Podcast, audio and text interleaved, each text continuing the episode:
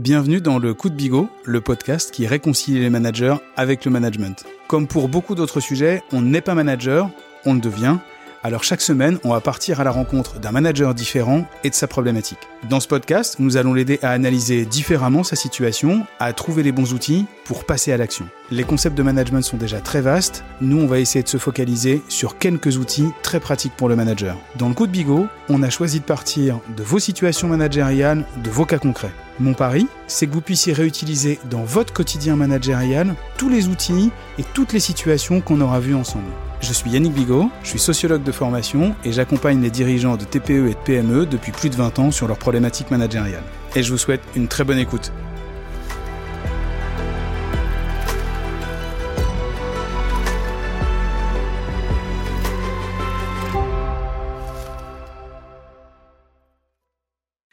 Bonjour tout le monde, bienvenue dans ce nouvel épisode du Coup de Bigot où j'ai le plaisir de recevoir aujourd'hui Thomas Tissot. Thomas Tissot, euh, qui est un des co-dirigeants de Tirefess. Exactement. Merci Yannick, très content d'être là avec toi aujourd'hui. Grand plaisir de te recevoir. Je pense que ça va pas être l'épisode le plus facile. Non mais ça va très bien se passer. Ok, Tirefest, c'est euh, une, une, agence de social media basée euh, à Rennes Mhm. qui compte euh, 40 collaborateurs maintenant et qui est plutôt spécialisée dans le secteur de l'agroalimentaire. Yes. Euh, tu veux rajouter quelque chose de particulier? Rien à dire, très bien présenté. Effectivement, une quarantaine de collaborateurs euh, fin 2023, spécialisé social media agro. Tout est dit. Après, je sais pas si c'est pertinent, mais en gros, on fait de la strat, de la création de contenu, community management, social ads, influence pour les marques de l'agroalimentaire français. Et vous avez le nom que je préfère. Eh ben, écoute, euh, on en est très fiers.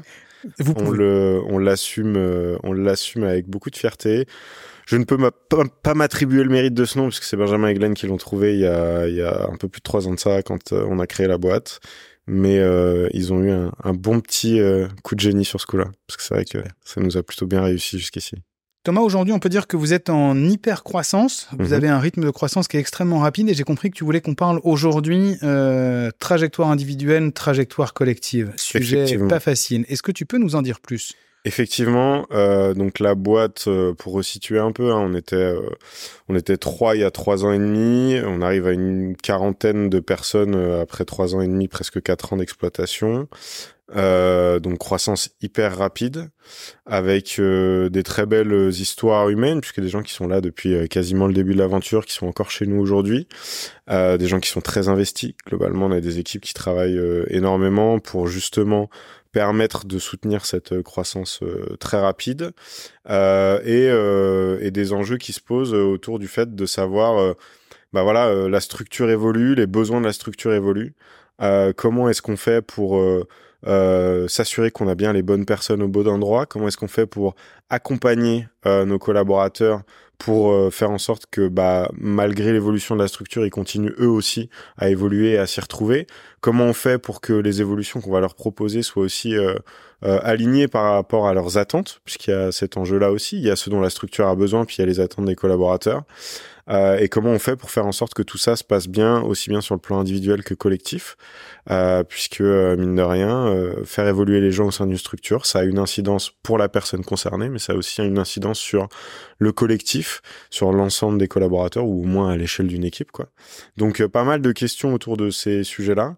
Vaste sujet. Je sais que je te fais pas un cadeau avec celle-là, mais euh, qui est quelque chose qui occupe beaucoup mes réflexions euh, depuis quasiment un an maintenant sur l'idée de se dire euh, bah, comment voilà on fait pour euh, évaluer les besoins de la structure, évaluer les attentes des collaborateurs et s'assurer qu'on arrive à, à matcher un peu les deux euh, pour créer des, des, des trajectoires et individuelles et collectives qui soient cohérentes. Entendu.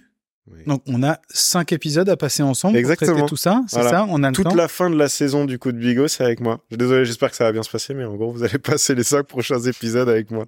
Ok.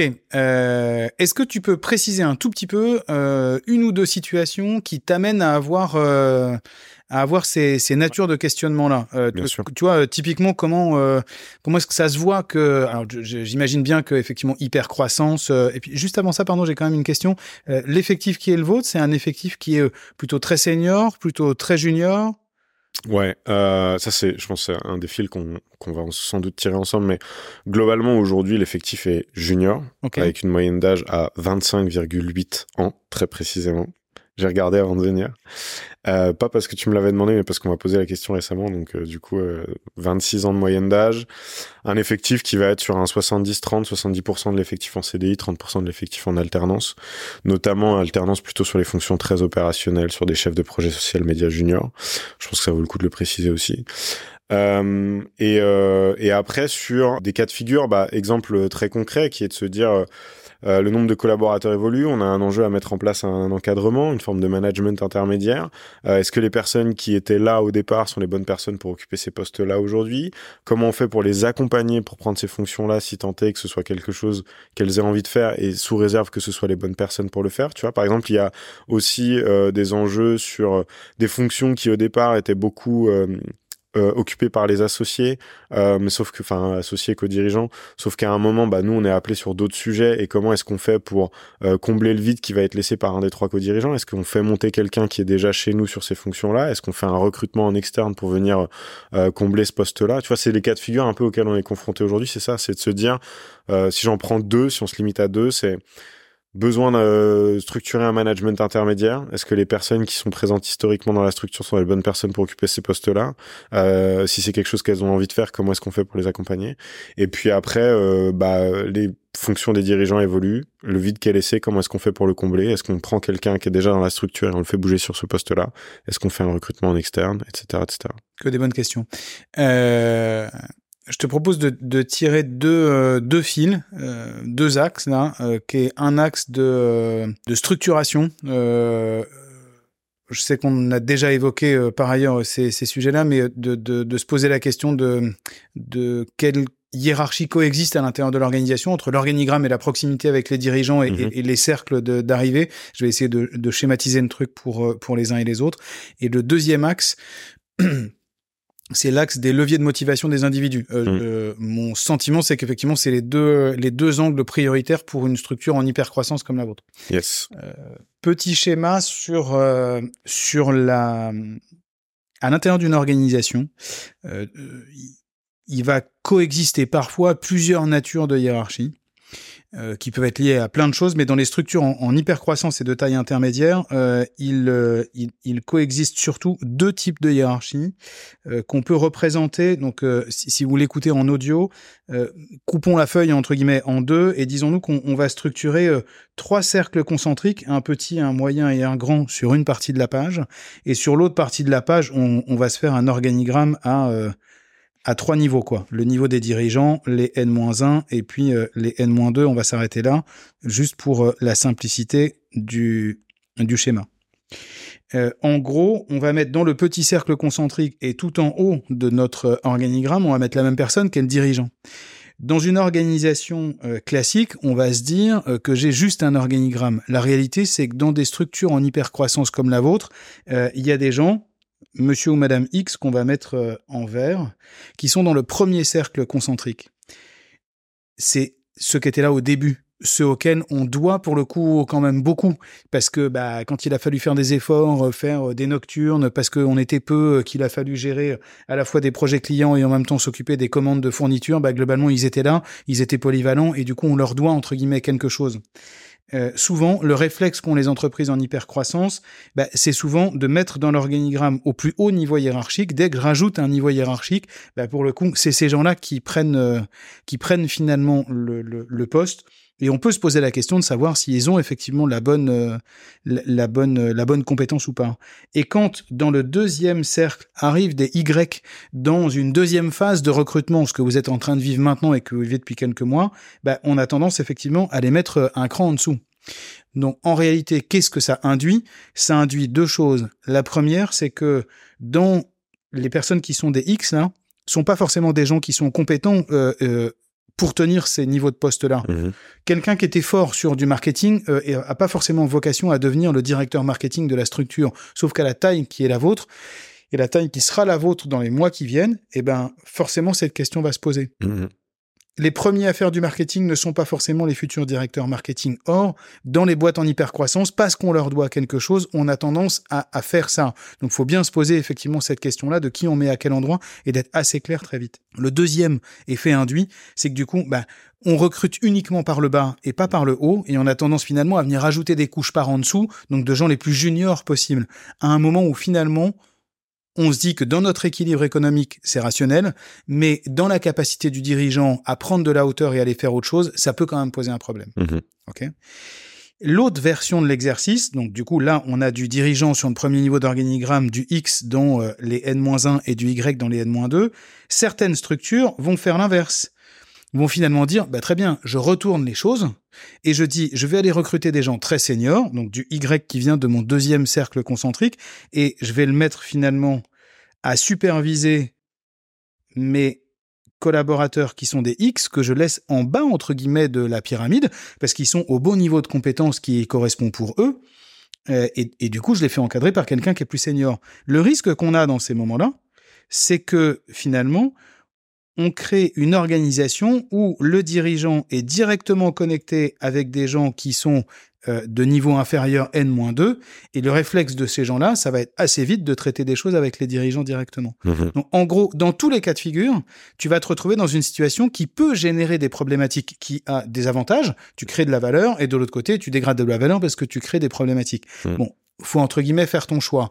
Dans la situation que vous êtes en train de décrire, forcément, moi j'aurais tendance à interroger le fait de plus vous recrutez des gens juniors par le bas finalement, moins vous donnez la capacité aux dirigeants bah, de faire autre chose parce qu'ils sont encadrés par des N-1 qui sont déjà très compétents, qui ont déjà vu les choses. Donc la vertu, c'est que vous faites des parcours de promotion interne qui sont super et c'est génial. Par contre, bah, il y a un truc qui est le fruit de l'expérience qu'on peut pas trouver ailleurs que chez des gens qui ont déjà vécu finalement cette expérience. Mhm. Donc il y a un truc autour de ça, de se dire, j'ai une, une coexistence de deux hiérarchies, mon organigramme classique et mes cercles concentriques de proximité avec les dirigeants, il faut se mettre les idées clair sur le sujet. Carrément, très clair. Et effectivement, je me reconnais euh, assez bien dans ce que tu décris. Euh, et euh, et c'est vrai que c'est un enjeu auquel on est confronté aujourd'hui, ce truc de dire comment on apporte de la seniorité dans un effectif qui globalement est quand même très jeune, ultra investi, globalement aucun problème sur le niveau de compétence sur les fonctions très opérationnelles, mais effectivement sur les enjeux de structuration, je pense qu'on gagnerait à avoir des gens qui ont vu autre chose, ont été confrontés aux problématiques qui sont les nôtres aujourd'hui, mais surtout qui seront les nôtres demain, pour pouvoir venir apporter une expertise complémentaire à celle qu'on a aujourd'hui. Euh, et, euh, et je te confirme que c'est pas forcément toujours évident de gérer cette question de qui là pour le coup est presque plus, enfin qui est très, euh, alors de base le management c'est très humain, mais euh, ce truc de cette logique de euh, je dois quelque chose aux collaborateurs qui sont là depuis le début parce qu'en fait euh, ils ont tiré le bateau quasiment autant que nous et ils ont apporté énormément à la structure et ils sont ultra investis et ils n'ont pas compté leurs efforts qui fait que bah, le, premier réflexe un peu émotionnel c'est de se dire on a besoin de quelqu'un à ce poste là euh, bah on va prendre cette personne là et puis on trouvera un moyen de l'accompagner pour qu'elle monte en compétence sur ces sujets là après ça, ça questionne aussi des fois le fait de savoir si cette personne là en a envie. Euh, et je pense que ça peut être euh, euh, tout à l'heure t'évoquais euh, euh, la question des leviers de motivation hein, qui sont pas toujours évidents à, à adresser tu vois de se dire qu'est-ce qui fait que quelqu'un va continuer à être investi euh, euh, dans, dans son job au quotidien? Est-ce que le faire monter sur un poste avec plus de responsabilités avec de l'encadrement c'est la bonne réponse c'est la bonne solution? Pas toujours évident à un à sonder parce que sur le papier euh, globalement quand tu dis à quelqu'un euh, bah on envisage de te faire passer à ce poste-là est-ce que c'est quelque chose qui t'intéresse? La personne euh, bah, va avoir envie de répondre oui parce que valorisant pour elle parce que potentiellement un, bon challenge mais est-ce qu'elle a envie de ce que ça implique ce changement de poste? Pas forcément toujours le cas. Et puis après se poser la question de savoir si elle a les compétences pour tu vois. Est-ce qu'elle est capable de globalement bien accompagner la réponse est globalement oui, mais à quelle échéance?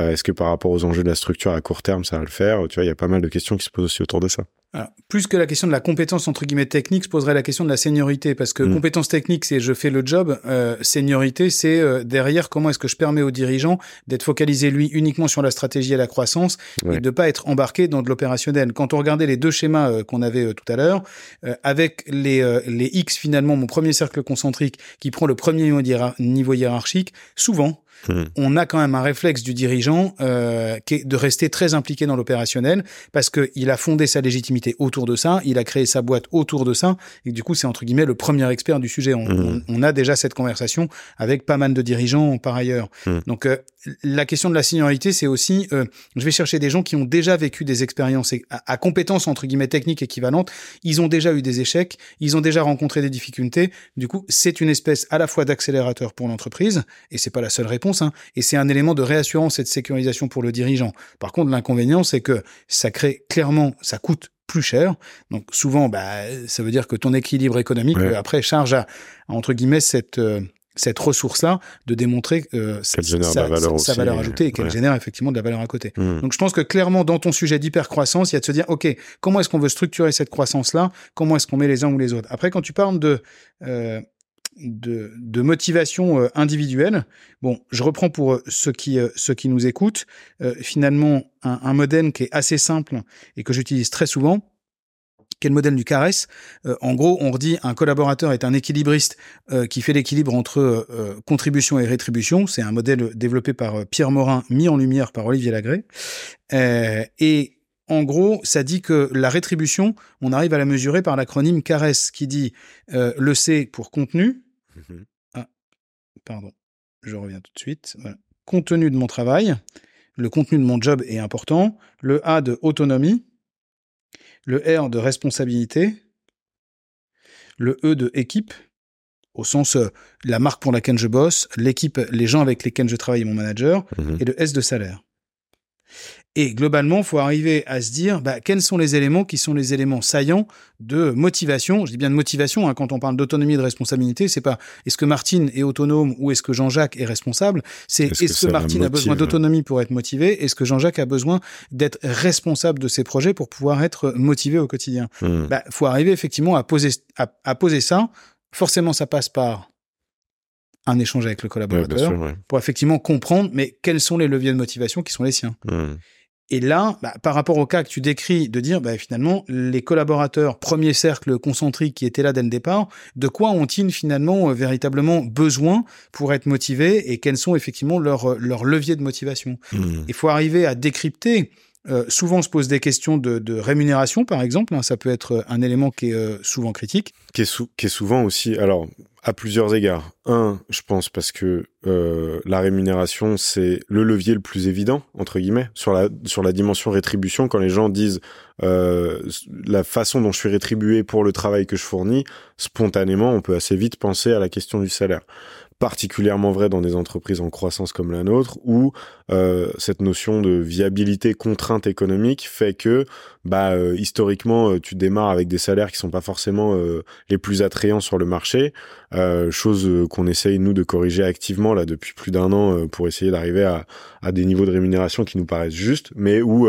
potentiellement dans des boîtes comme la nôtre par exemple tu peux te retrouver avec un déficit que tu dois rattraper mm-hmm. qui fait que les gens se focalisent aussi beaucoup là-dessus au départ et c'est pour ça que c'est hyper intéressant de poser la question et d'avoir ce modèle là pour se dire mais en vrai est-ce que c'est vraiment qu'une question de salaire, parce que ça peut être qu'une question de salaire, mais ça peut aussi être une question de salaire et d'autres choses. Et, cette autre chose, qu'est-ce que c'est quoi? Qu'est-ce que qu'est-ce qui est important pour toi dans ton job au quotidien?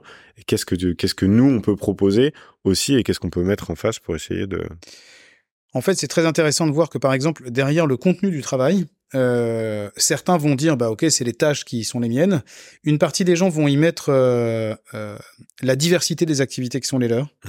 Euh, de dire moi ce que j'aime dans mon job aujourd'hui c'est pas tant le contenu de chacune des activités, c'est la diversité de la nature d'activités que je peux avoir à, à, gérer dans dans une seule semaine ou dans un seul mois. Ce qui est particulièrement vrai dans des boîtes comme la nôtre. Hein. J'imagine. Potentiellement. et, et l'autre dimension de contenu ça peut être moi j'ai besoin d'apprendre sans cesse. Mhm. Donc tu quand on tire ce fil là de dire mais euh, la question n'est pas tant où est-ce que tu mets ton curseur, euh, parce que face à un même une même personne pourrait, euh, en fonction du jour, entre guillemets, mettre son curseur soit effectivement là tout au bout à l'extrême droite ou à, un 75% à la limite, peu importe en fait.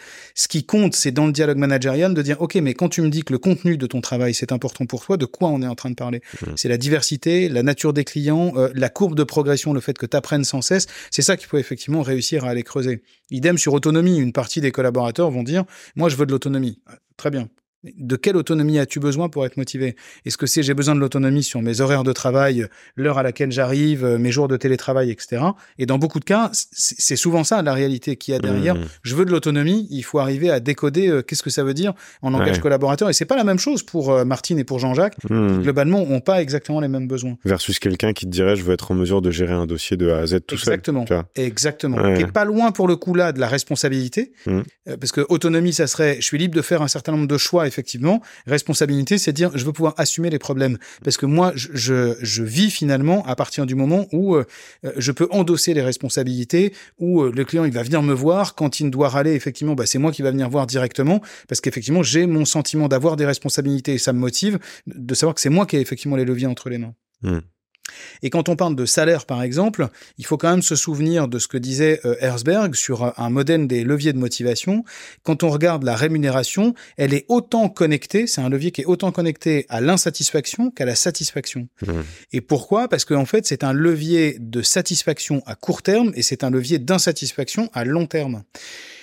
Il faut décrypter un truc en disant quand je touche un bonus, euh, par exemple, ou qu'on m'annonce une augmentation, je vais être content au moment où on va me l'annoncer, au moment où euh, euh, ça arrive sur le compte. Voilà, ça arrive sur mon bulletin de salaire et au moment où je le dépense ou au moment où je l'épargne, quoi. En mmh. gros, voilà. Est-ce que six mois après, ça va jouer sur mes leviers de motivation et me faire me lever le matin? C'est peu probable. Mmh. Par contre, si j'ai le sentiment d'être mal rémunéré par rapport au reste de l'équipe, par rapport à un marché, là, ça commence à devenir problématique. Tous les jours. Et là, effectivement, il y a un vrai sujet de, OK, quels sont véritablement les leviers de motivation qui sont les tiens. Hmm. Et la plupart du temps, c'est très amusant, quand j'anime des formations où on utilise ce modèle-là, euh, entre le jour 1 où j'explique le modèle et le jour 2 où les collaborateurs, euh, enfin les, les, participants à la formation reviennent après, après avoir été faire ce, ce schéma avec leurs équipes, en partant fin de jour 1, ils disent « Ah, mais ils vont tous se mettre à fond, en plus on n'est pas loin des entretiens de rémunération », et quand ils reviennent, ils disent « En fait, ils sont mis au milieu hmm. Ils me disent, en gros, euh, mon niveau de rémunération suffit finalement à ma vie et ça me va et c'est pas un truc qui me fait me lever le matin. Par contre, euh, si je découvre que je suis moins bien payé que les autres pour le même job, là ça va pas bien se passer. Donc, faut arriver à décrypter avec tes collaborateurs, de dire, OK, mais qu'est-ce que tu viens chercher chez Tirefess De quoi est-ce que tu as besoin, par, une fois que tu as posé effectivement ce qu'on s'est dit tout à l'heure, de dire de quoi tu as besoin et quels sont tes leviers de motivation à toi véritablement? Mmh. Et là, l'exercice qui est délicat, c'est effectivement de réussir à faire se répondre l'ensemble et de construire une trajectoire finalement individuelle avec chacun d'entre eux. Ouais. Très clair. Très, très clair. Hyper intéressant. Ce que j'aime bien là-dedans dans ce modèle-là, c'est que euh, tu as une approche euh, je trouve assez euh, global et exhaustif de la motivation du collaborateur. C'est-à-dire que et, et c'est là où euh, il faut, faut, faire attention parce que c'est effectivement beaucoup de nuances. Tu vois, tu disais derrière le mot autonomie, les collaborateurs, même les collaborateurs entre eux, vont pas forcément mettre la même chose. Et euh, c'est pour ça que c'est important, je pense, d'être en mesure de un euh, poser la question, sensibiliser les collaborateurs sur cette grille de lecture euh, qui me paraît être euh, à la fois simple et exhaustive mais aussi de bien s'assurer qu'on met la même chose derrière chacun des termes. Et ça, je pense que c'est un peu l'écueil qu'on pourrait avoir tendance à, dans lequel on pourrait avoir tendance à tomber, c'est de se dire, bah, euh, euh, inconsciemment entre guillemets euh, de toute façon on a forcément la même définition du mot autonomie. Euh, quand on se dit que le, quand on parle autonomie on sait qu'on se parle de la même chose. Bah non en fait faire gaffe à pas pas aller un peu trop vite en besogne et pas projeter sur l'autre la définition qu'on en a enfin la définition qu'on a de chacun de ces concepts là mais bien prendre le temps de se mettre d'accord sur ok qu'est-ce qu'on met derrière chacun de ces mots? Et, et, comme ça, quand on va se parler de savoir qu'est-ce qui est le plus important pour toi, au moins je suis en mesure de vraiment comprendre ce qui est important pour toi sachant que petit niveau de complexité complémentaire, c'est forcément Pierre Morin, il est plus riche que ce qu'on est en train d'en raconter en quelques en quelques minutes là ensemble, et forcément il va nous dire que cet équilibre il est perçu. Il mmh. faut pas imaginer qu'effectivement ce truc-là soit objectivable, d'où le fait qu'il n'y ait pas forcément, tu vois, un truc de 1 à 10, etc. pour essayer d'objectiver quelque chose. Il est perçu par chaque personne. Il est euh, euh, il est individuel, donc mm. il va différer d'une personne à l'autre et il bouge dans le temps. C'est-à-dire que clairement, ce truc-là va bouger. Donc t'es pas à l'abri qu'un collaborateur qui te dise le salaire est important pour moi aujourd'hui te dise demain qu'il l'est plus, ou quelqu'un qui te disait que le, par exemple, la responsabilité était pas important pour lui devienne quelque chose qui est important pour lui. Ah, sinon, ce serait trop facile. Et sinon, ça serait pas rigolo. Ouais, Exactement. Donc, et, et le lien entre les deux va assez vite jouer, par exemple, entre les deux modèles, là, la partie, euh, le, le caresse finalement individuel et ce qu'on a vu juste avant avec les cercles concentriques peut jouer dans certaines entreprises en croissance très rapide sur, ben, finalement, je dois quelque chose à mon cercle 1 et à un moment, je me pose la question de comment est-ce que je vais les rémunérer? Est-ce que finalement, je leur donne des salaires qui sont des salaires importants? Est-ce que je les associe au capital? Euh, Quelle place, effectivement, je leur donne dans le dispositif? C'est une question qui, pour les structures de la taille de la vôtre, sont des, des questions importantes à trancher assez tôt pour avoir une vraie... Euh, un, discours assez clair sur le sujet. Ouais, carrément. Et puis euh, en plus, tu vois qu'en fonction de l'écosystème dans lequel tu évolues, hmm. les pratiques changent un peu aussi. Tu vois, sur des boîtes plus traditionnelles comme les hmm. nôtres, boîtes de services, etc., le fait de distribuer euh, du capital, c'est pas forcément quelque chose qui est habituel, on va hmm. dire. Euh, mais euh, là où, par exemple, dans l'écosystème startup, par contre, euh, les mecs, alors après, il faut voir les modalités, etc. Mais des 0,001% du capital, ils en distribuent assez facilement, quoi. Donc c'est intéressant aussi de voir qu'en fonction de la typologie d'entreprise, ces, ces leviers-là sont plus ou moins habituels, plus ou moins prononcés, plus ou moins utilisés. Donc et de l'entreprise? Et de l'individu. Et de l'individu. L'autre jour, j'étais avec euh, avec un dirigeant au téléphone qui se posait effectivement la question de d'un collaborateur qui n'a pas été associé. Hmm. Euh, quand ils ont effectivement racheté la structure, euh, le collaborateur n'a pas fait partie du trio qui a racheté finalement la structure. Il en a gardé une voilà une, une forme de, de, de, de, blessure, de blessure ou de grief, etc. Et, et beaucoup, euh, là, beaucoup des sujets de rémunération euh, sont, sont tirés autour de ça. Et le dirigeant s'est dit, bah, je lui dois entre guillemets quelque chose, et du coup, j'ai lui mmh. proposé des parts dans une SCI qui détient les bâtiments, machin, etc. Enfin, bref, des modalités, euh, tu vois, de rémunération à côté, dont finalement le collaborateur n'a pas voulu, même s'il avait l'air d'exprimer que son niveau d'attente sur le salaire était très élevé. En réalité, il n'en a pas voulu parce qu'en derrière, ce qui comptait pour lui, c'était la notion de valorisation finalement qui était euh, et qui ne pouvait pas être euh, économique et qu'il il aurait préféré finalement être associé, sans argent que de toucher de l'argent sans être associé. Donc euh, c'est là où la logique, le lien entre structure, culture de l'entreprise et, et, la logique des leviers individuels doit être assez vite clarifié pour nous. Ouais, carrément. Ok, très clair. Est-ce que cette discussion t'aide, Thomas? Beaucoup. ouais, ouais, non après, euh, j'ai toujours cette frustration. J'aime bien les solutions définitives, tu vois. J'aime bien les trucs un peu binaires. Donc bon, faut que je fasse le deuil de ça. Aujourd'hui, euh, euh, en management, c'est compliqué, mais c'est hyper intéressant d'avoir les bonnes grilles de lecture déjà, les, les bonnes portes d'entrée, parce que et je pense que c'est euh, ce que j'en retire le plus de tout ça, c'est vraiment euh, un la capacité, enfin ce, genre de modèle, ça, ça, me donne personnellement la capacité à un peu mieux déchiffrer ce qui est en train de se jouer, ou au moins ça me donne une grille de lecture que je peux utiliser pour essayer de comprendre ce qui est en train de se jouer. Après, très important, et ça c'est un rappel, je pense qu'il va falloir que je me fasse régulièrement, en tout cas à titre personnel, c'est de me dire euh, ne jamais euh, hésiter à poser les sujets sur la table, euh, pour pas rester euh, dans une analyse qui serait peut-être incomplète, biaisée, superficielle de la situation sur la base de ces modèles-là. Ces modèles-là sont des très bonnes grilles de lecture, des très bonnes portes d'entrée. Pour autant, ça ne remplacera jamais le dialogue avec le collaborateur et euh, le fait d'aller au bout du truc. Quoi. Quelle magnifique conclusion. Écoute, en Merci tout cas, c'est la conclusion que j'en retire. Merci à toi. Merci infiniment. Super. À bientôt. À bientôt. Au revoir. Salut. Merci d'avoir écouté et visionné ce podcast. S'il vous a été utile, n'hésitez pas à vous abonner.